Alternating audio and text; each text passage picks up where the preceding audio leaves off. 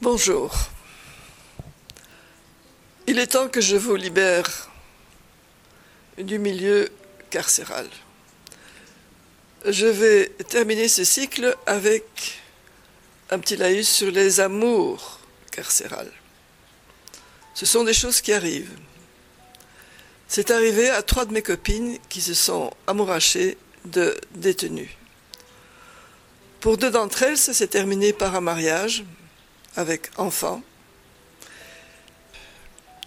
On ne peut pas dire que ce furent des unions très heureuses. Elles se sont terminées par un divorce. Quant à moi, eh bien, ça m'est arrivé aussi. Je reçois un courrier de quelqu'un que je ne connais pas, mais c'est une lettre très, très bien enlevée dans un, un bon anglais, écrite par quelqu'un de manifestement intelligent. Il m'apprend que en prison, il euh, est avocat, enfin, ce qu'on appelle un jailhouse lawyer, c'est-à-dire il connaît très bien le droit et il aide ses collègues dans leurs affaires juridiques.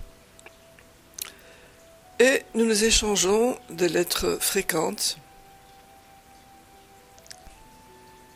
Et un jour, euh, il est en ville, bon, à la prison de la ville, et je le rencontre et c'est le coup de foudre. Et on s'écrit pendant des années, presque quotidiennement, donc j'avais des centaines de lettres. Par la suite, et là j'abrège un petit peu, mais je vais revenir en arrière, un jour il me dit, euh, enfin beaucoup plus tard, euh, tu sais, je ne t'aime pas. Je dis comment? Avec toutes ces lettres, que tu m'as écrites, ces centaines de lettres? Il m'a dit bon. En prison, on écrit n'importe quoi. Et bon, c'est vrai. Mais j'ai fini par me marier. Avec lui, c'était un, un mariage de droit coutumier qui, à force de loi, et qui m'a obligé à divorcer devant un juge. Alors que les années que j'ai passées à lui rendre visite en prison, euh, sans doute deux fois par semaine, euh, je passais mes soirées sur place parce qu'il fallait attendre longtemps. Et je faisais du crochet. La seule chose que j'ai jamais apprise à faire à l'école, c'était crocheter des filets à provision. Vous savez, avec les, les grands trous là. Alors je faisais des filets.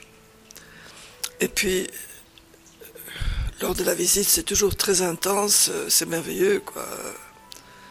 On a toute son attention et vice-versa.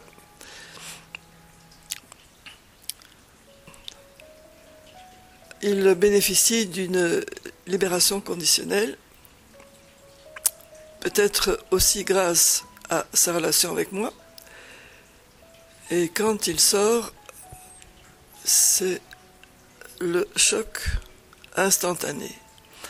J'ai affaire à un hors-la-loi patenté, qui ne respecte rien du tout. Il utilise des faux papiers pour enregistrer sa voiture et il n'a même pas essayé d'imiter la, signature, il la copie comme ça euh, une première fois devant le préposé qui lui s'en fiche. Quand il vient me chercher au travail, il roule sur les trottoirs parce que c'est l'heure de pointe. Enfin, je suis absolument effaré. Hein. Et puis un jour, j'ai la bonne idée, parce qu'il avait disparu depuis trois jours, j'ai la bonne idée d'ouvrir un carton qu'il trimballait toujours sous le bras et je découvre des sachets de, disons pudiquement, bicarbonate de soude. Alors, quand il me contacte enfin, je lui dis, moi je veux pas de ça chez moi. Hein. Il a dit, bon, jette. Donc j'ai coulé un bain, j'ai versé, euh, c'était sans doute de l'héroïne, bien lavé les sachets et c'était fini. Il n'a plus stocké ses provisions chez moi. Enfin, cette histoire ne pouvait pas durer, mais je ne pouvais pas non plus en sortir parce que quoi, j'allais téléphoner euh, aux autorités et leur dire euh, vous voulez me le reprendre? Enfin bon, je l'aimais toujours, n'est-ce pas? Mais Dieu sait ce que recouvre le mot aimer. Un jour, je vois dans la rue un de ses partenaires euh, en crime probablement, en conversation avec lui, et le regard de ce type absolument inoubliable, un concentré de cruauté, de méchanceté, on aurait dit le diable en personne. Je n'ai jamais oublié ce regard. Bon, lui, non, lui était très gentil, hein, euh, sociopathe.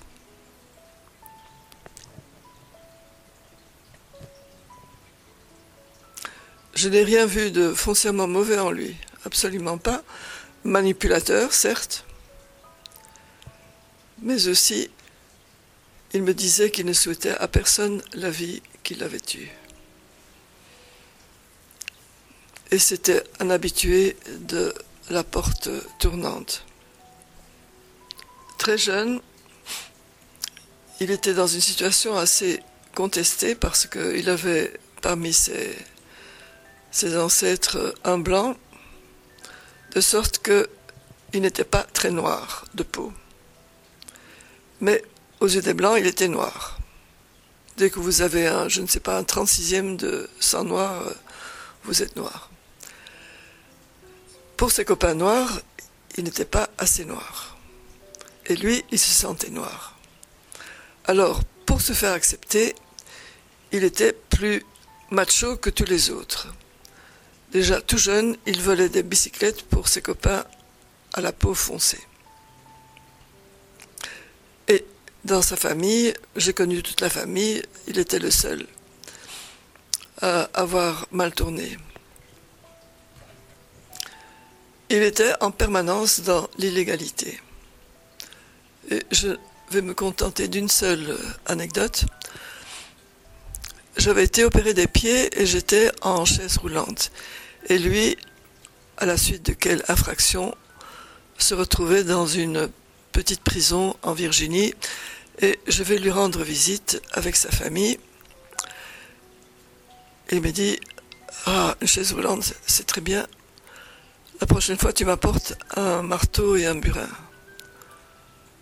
Je dis, pourquoi? Il me dit, ben, le mur de ma cellule donne sur l'extérieur, je fais un trou et puis, puis voilà quoi. Une autre fois, je ne sais pas, il subissait sans doute un examen à l'hôpital psychiatrique. Il s'est évadé en plantant une brosse à dents dans le dos d'un gardien.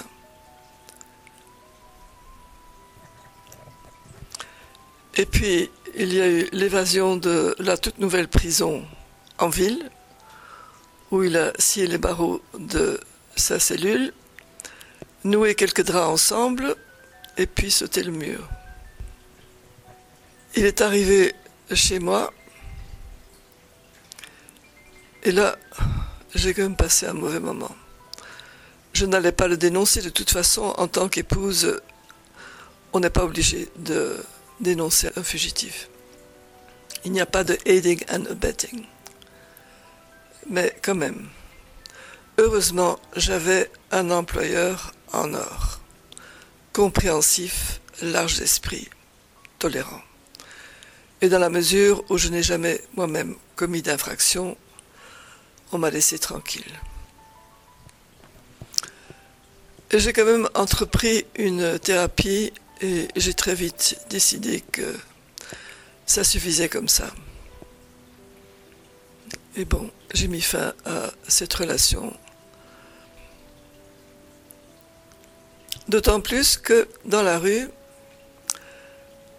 je faisais signer une pétition pour euh, l'établissement d'une maison d'accueil pour les prisonniers à leur sortie de prison, une espèce de halfway house, et que je suis tombée sur des trotskistes qui m'ont dit Ma fille, tu perds ton temps. Ces gens sont perdus. Cette société ne peut rien pour eux. Oublie.